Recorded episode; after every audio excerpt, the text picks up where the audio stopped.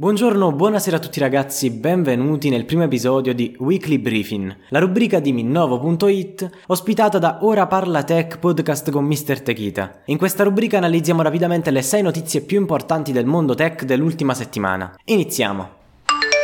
Al sesto posto troviamo una notizia dritta dal CES di Las Vegas, che tra l'altro si è concluso davvero da pochi giorni. Lenovo ha presentato un nuovo prodotto dal design e dalle applicazioni più che futuristiche. Degli smart glasses, quindi degli occhiali digitali, volendo semplificare molto per chi non ne ha mai sentito parlare, dotati di funzionalità legate alla realtà aumentata. Il Lenovo Think Reality A3. Questo nuovo dispositivo è caratterizzato da un peso e da delle dimensioni molto ridotte, che sono sempre dei fattori determinanti quando si parla di realtà realtà aumentata e di realtà virtuale, tecnologie spesso associate a dispositivi enormi e nonostante spesso comunque confortevoli, decisamente molto invadenti. Basti pensare al PlayStation VR o al Microsoft HoloLens 2. Una volta collegati via USB-C ad un portatile o a determinati smartphone Motorola, interessante qui la scelta di Lenovo di associarsi in particolare a Motorola per questo tipo di progetto e non magari a marchi più importanti quali Samsung, ad ogni modo collegati questi occhiali permettono di visualizzare intorno a sé degli schermi virtuali digitali, che secondo Lenovo saranno uno strumento incredibile a livello lavorativo,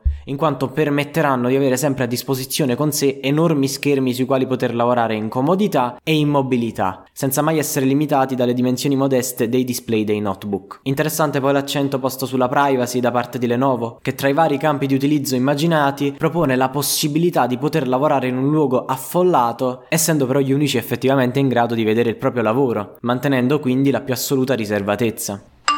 Passiamo rapidamente al quinto posto, parliamo sempre di innovazioni portate al CES di Las Vegas 2021. LG ha presentato LG Rollable, l'alternativa di LG agli smartphone pieghevoli di Samsung, Huawei e prossimamente tra l'altro anche Apple. La rapida standardizzazione che si è vista negli ultimi anni nell'industria degli smartphone, siamo arrivati a un punto in cui un dispositivo di 300 euro è spaventosamente simile esteticamente ad uno che costa il doppio o il triplo, unita poi anche al fatto che l'incredibile interesse nei confronti degli smartphone che c'era anni fa e che portava portava le persone a cambiare telefono anche ogni anno si sta lentamente esaurendo, hanno condotto le aziende a cercare di portare innovazione in questo forse un po' ristagnante mercato. Abbiamo già visto interessanti alternative da parte di Huawei con l'Huawei Mate XS che si piega lasciando lo schermo esposto all'esterno o anche con il Fold di Samsung che invece si chiude verso l'interno e porta un secondo schermo più piccolo per l'utilizzo da chiuso. Ma nulla è paragonabile a questo nuovo progetto di LG, uno smartphone il cui schermo si srotola, potremmo dire, quasi come il telo di un proiettore, aumentando aumentando le dimensioni del display in una maniera quasi alternativa. Tra i vantaggi principali di questo nuovo design, il fatto che in questo modo si evita di avere un device eccessivamente spesso, come abbiamo visto ad esempio con il Fold e con l'Huawei Mate, che quando sono ripiegati sono davvero dei mattoni, e si evita inoltre l'implementazione di un secondo schermo, che mette molto in difficoltà il sistema operativo Android. Passando poi alla quarta notizia, ultima notizia che viene dal CES di Las Vegas. In un mondo dove tutti sono sempre più impegnati e trovare il tempo per fare le faccende di casa è quasi impossibile, Samsung ha presentato Bot Tandy, un robot maggiordomo in grado di svolgere alcune mansioni domestiche, quali caricare la lavastoviglie, ma anche servire cibo e bevande. Una meraviglia della tecnologia dotata di un incredibile numero di sensori che gli permetteranno di identificare e catalogare le caratteristiche degli oggetti in modo da potervi interagire senza rischiare di danneggiarli. Davvero qualcosa di futuristico che però potrebbe non arrivare a breve. Infatti Samsung ha presentato questo prodotto ma non ha rilasciato né informazioni sul potenziale prezzo né una possibile data di debutto, ma ha solamente confermato il fatto che è in fase di sviluppo.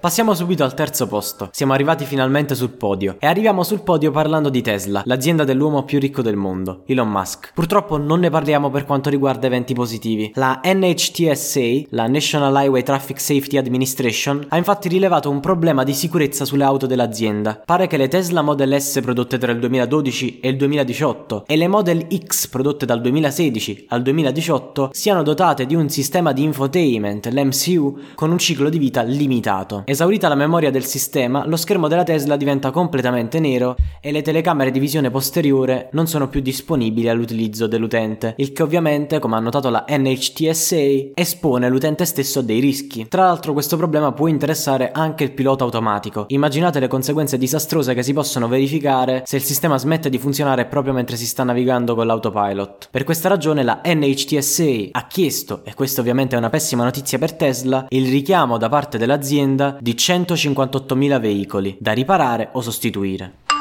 Passiamo ora al secondo posto. Ci avviciniamo pericolosamente al primo, ma dovete ancora aspettare un po' per quello. Negli ultimi giorni si è alzato un polverone incredibile per quanto riguarda il cambiamento della policy di WhatsApp. Molti utenti, preoccupati dall'eventualità che l'azienda possa violare la loro privacy e addirittura leggere i loro messaggi, hanno deciso di passare ad app concorrenti, quali Telegram e Signal, che hanno infatti registrato, negli ultimi giorni, un boom di download. In meno di una settimana, 7,5 milioni di download per Signal e 5,6 milioni per Telegram. È una questione questa molto controversa in quanto WhatsApp non è stato molto chiaro riguardo l'utilizzo che vuole fare dei dati degli utenti, ed è un argomento tra l'altro che approfondirò nell'episodio del podcast che uscirà questo lunedì, quindi lunedì 18 gennaio. Di conseguenza, se volete essere un po' più informati sull'argomento, seguite il podcast qui su Spotify, Apple Podcast o dovunque mi stiate ascoltando per non perdervi i prossimi episodi. E seguitemi anche su Instagram al profilo chiocciola per avere aggiornamenti live sul podcast. Rullo di tamburi, ci siamo arrivati finalmente al primo posto. Il primo posto di oggi è dedicato a Google. Rick Osterlo, spero di averlo letto bene, Senior Vice President Devices and Services di Google, in pratica una figura molto importante di Google, ha ufficializzato per mezzo di un post sul blog aziendale di Google l'acquisizione da parte dell'azienda di Fitbit, un'acquisizione di 2,1 miliardi di dollari che Google ha potuto effettuare grazie all'approvazione ottenuta il mese scorso dall'antitrust dell'Unione Europea. L'acquisizione ha sollevato moltissime preoccupazioni in quanto Fitbit, grazie ai suoi dispositivi indossabili, dispone di una mole impressionante di dati sui suoi 29 milioni di utenti attivi. Considerato l'uso che viene fatto di questi dispositivi, spesso legato allo sport o al monitorare il proprio stato di salute, le informazioni in questione sono molto sensibili, poiché riguardano addirittura anche i passi svolti quotidianamente, le calorie bruciate, la frequenza cardiaca, la durata e la qualità del sonno, come anche però le distanze che si percorrono in un giorno e il numero di piani scalati, una quantità di dati impressionante impressionante che aggiunti a quelli che Google ha già a disposizione potrebbero portare l'azienda a una conoscenza dei suoi utenti che non si è mai vista fino ad ora. Dalle preferenze di acquisto alle abitudini sportive, dalle nostre cronologie al numero di ore che dormiamo la notte. Una cosa impressionante. Proprio per questo, al fine di completare l'acquisizione, Google ha dovuto lavorare con le autorità di regolamentazione globali per seguire un approccio che possa salvaguardare la privacy degli utenti. In particolare, questo dovrebbe includere una serie di impegni vincolanti vincolanti da parte dell'azienda come il non utilizzare a scopo di marketing le informazioni relative alla salute degli utenti. I nostri dati personali allora sono al sicuro? Solo il tempo ce lo dirà.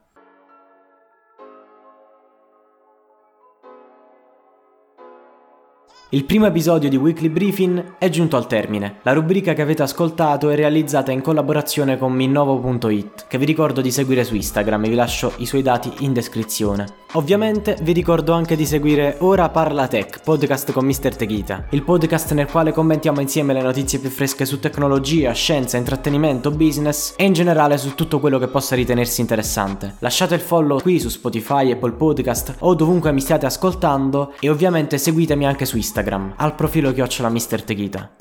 Noi ci sentiamo al prossimo episodio. Bye.